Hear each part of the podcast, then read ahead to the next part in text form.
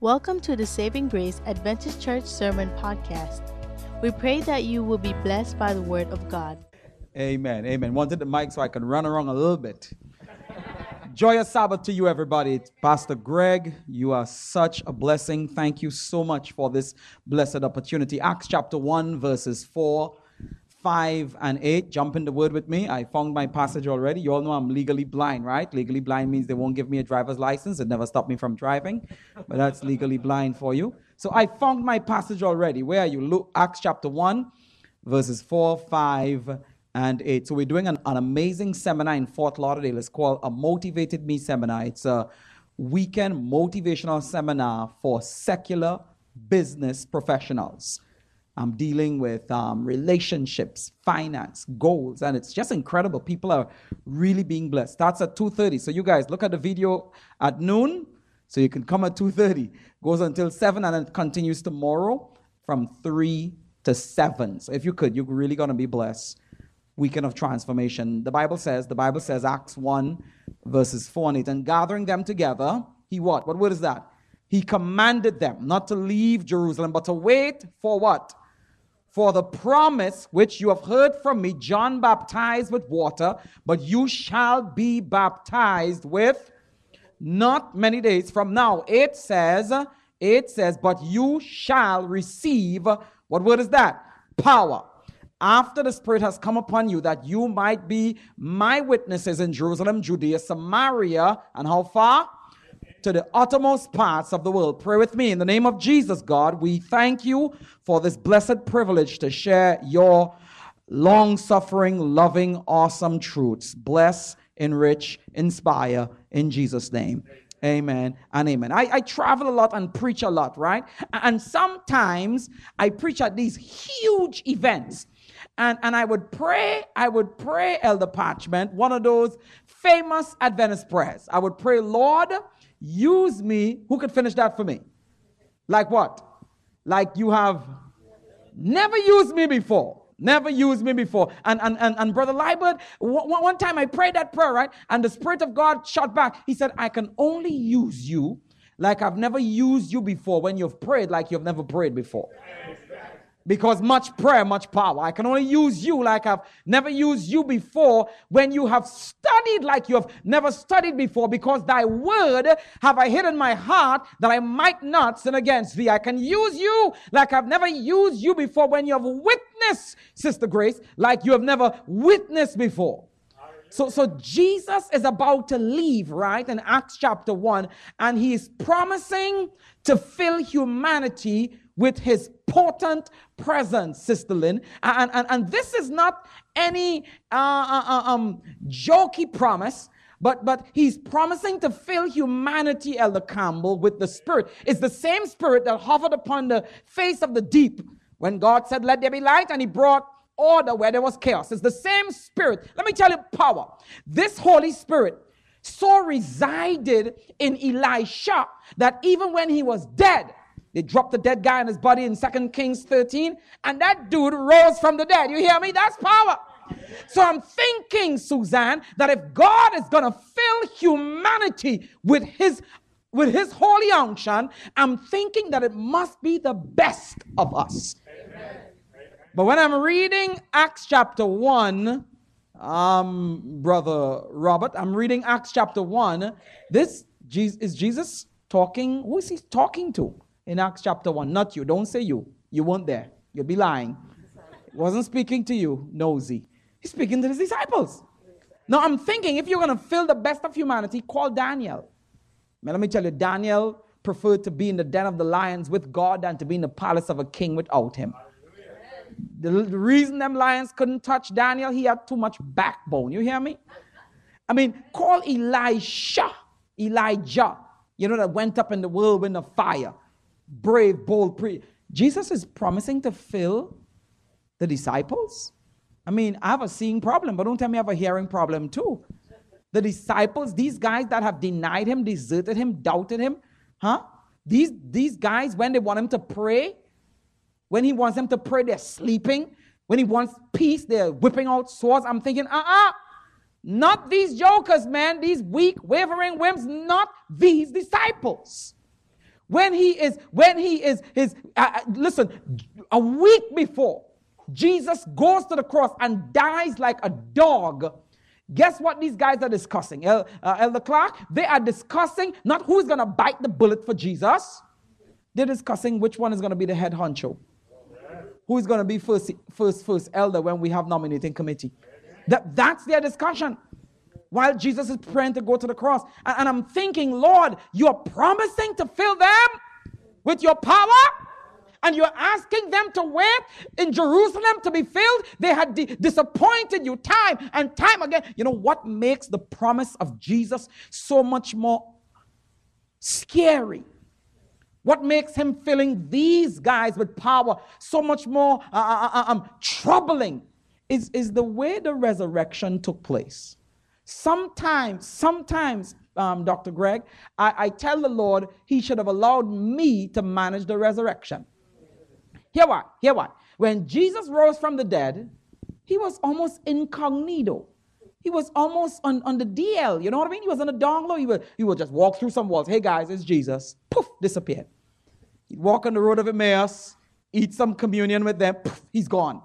In, in, fact, Paul says in, in, in 1 Corinthians 15 that about 500 people saw him at one time. Probably this event in Acts chapter 1. So in, in my reckoning, if I had to manage the resurrection, this is what I would do. First thing, I would roll back up on Herod. I'm like, yo, you still want to see a miracle? I'll go to Pilate. You want to try me one more time? You know what I mean? I would have a Facebook page for Jesus. I would have, I would be on Morning America, CNN. I'd make the wrongs. You hear me? I would, Jesus would be on blast all over the place, man. It everybody would know that Jesus rose from the dead. In fact, I would have a Twitter account from the time I made my first roll in the grave. I'd be like, tweet. That's the first roll right there. You know what I mean? And then tweet, the angels just moved the stone and coming up with supersonic ballistic speed, right? But but Jesus, Jesus' ascension is almost is almost private. And what makes Jesus' promise to fill these 11 doubters, deniers, and deserters with power, fresh power from on high, is, is Jesus is leaving the story of our redemption in the hands of men who had disappointed him time and time again. Jesus is leaving the greatest event to ever occur in human history in the hands of weak men that had denied that they ever knew Jesus, that forsook him in his greatest time of need. And he's, he's, he's, he's leaving them to tell the world that Christ rose from the dead. Why? Let me tell you why. Because my God loves using broken people. Can, I say that again? My God will take a dirty, despised derelict and make him into a consecrated, crucified Christian. He'll take a drug smoking, dope selling sinner and make him into a Bible toting, church coming saint because God loves using broken people loves using broken people. You go talk to Paul, man. He said, Man, I preach in such a way that I keep my body under, lest when I preach, I should be a castaway. God loves using broken messed up people. Why? He uses broken people so he can save us. I know my accent is thick, so let me say it again. He loves using broken people so he can redeem us through the service that he has called us to, to, to perform. What, what, what, do you mean? You know, when I was a, a young preacher, um, a younger preacher, sorry, scratch that. When I was a younger preacher, I um, did my first revival, five weeks revival. And, and my praise and worship leader, she thought I was cute. And Adrian, I agreed with her. and then at the end of the revival, we were going to a social event and we were walking through this lonely, dark street. There's something dubious about the darkness. Not me, the darkness. Y'all follow my story. And, and, and then I'm started hearing all those, you know, those, those, those old time slow jams just started rolling through my head when a man loves a woman. Secret lovers, yeah. And, and then all of a sudden I said to the young lady, I said, Do you trust walking through this lonely, dark street with me? She's like, What are you talking about? I said, Come on, I'm, I'm single, love to mingle, I have the urge to merge. You, You walking through this lonely, dark street with me? Do you trust that? She said, But of course, you're a preacher. And all of a sudden, the only songs that was rolling through my head was Blessed Assurance, Jesus is mine. Come the font of every blessing. Tune my heart to sing thy grace. You're a preacher. If I can tell you the mess that God has saved me from because I'm a preacher. If I can tell you, man, the kind of hell and the awful decisions I would have made, but He kept me because there's a calling on my life. I'm a preacher. I can't listen, man. If I mess up, somebody might be lost for eternity. You're a preacher. And you know what's sad? Most of us don't have that experience.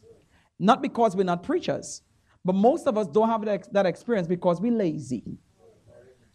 You're lazy. You see, God has ordained ministry to save you. Hear what Paul says to Timothy in 1 Timothy 4:16. He said, You preach, you teach, for in doing so you will save them that hear, hear thee and yourself.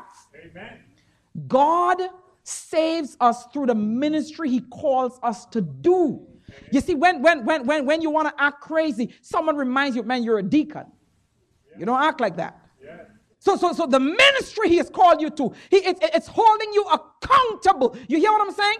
And that's why when you show up and all you do is warm a pew, the very thing that God has established to draw you to himself is a failure in your life. You see, there are two kind of pillars in the church. There's the pillar that holds the church together. And then there's the caterpillars that crawl in and out on a Sabbath. In and out on a Sabbath. That's all they do. Crawl in and out and talk how the program should be and how it shouldn't be. Shut your mouth if you're not serving. Amen. Yeah, so the, the, the, the, the, Acts chapter 1 and verse 8 says, And you shall receive power. When? When the Holy Spirit has come upon you. Why? So that you can be witnesses. The Spirit family is given for service. If you want to be filled, join the Pathfinders. If you want an unction from God, then, then, then, try to write letters to inmates in prison. The Spirit is given for service. If you want to be that overflowing power from God, then, then start a small group like, like Frank Gonzalez and lead lost men and women to Jesus. The Spirit is given for service. Spirit is not a collectibles item. The Spirit is not for showboating. He's given for service. Let me tell you, man, that's why 4 a.m. in the morning sometimes I'm on my knees because I can't preach about a God I don't know myself. The Spirit family is given for service. You look at the book of Acts, right? It should be called the actions of the apostles, the actions of the Holy Spirit. The book of Acts, man, let me tell you, Pete preach all swearing, cursing Peter. Preach, 3,000 said yes to Jesus. The very shadow of Peter was healing people. His shadow, catch that. The handkerchief of Paul was being taken to the lame, and folks were leaping. Demons were being cast out. Power. Amen. And you know what's interesting? Most of us will never experience any of it. Amen. Why? Because we don't plan to work. We don't plan to work. We, for some reason, we think church is about being entertained, man. We don't have that heart that says, seeking the lost kindly and treating wanderers on the mountain astray. Come unto me, his message repeating, words of the master speaking to. We don't have that passion of Jesus' family. We don't have that passion. Let me tell you what Auntie Ellen says. She says, strength to resist evil is gained through aggressive service. The Spirit is given for service. And my heart desire, my yearning for you, saving grace, in this fancy, very comfortable building is that God would move you from a small church mindset because you love each other so much that you don't care Amen. about the lost people right in your community. Amen. My heart desire, family, is that God would break you and challenge you and give you a hunger to want to be filled so that you can truly sing, live out the words of our opening hymn. Over, O me, Holy Spirit. Bade my trembling heart and brow. Fill me with thy hallowed presence. Come, O Jesus, come and fill me now. Our heads are bowed. Father, we want to be filled. In Jesus' name. Thank you for listening to today's message. We are always encouraged to know how God is working through this ministry to touch lives. If you have a story to share of how God is working in your life, please let us know by sending an email at podcast at savinggracesda.org. As the Holy Spirit impresses you, you may also support this ministry financially by visiting savinggracesda.org.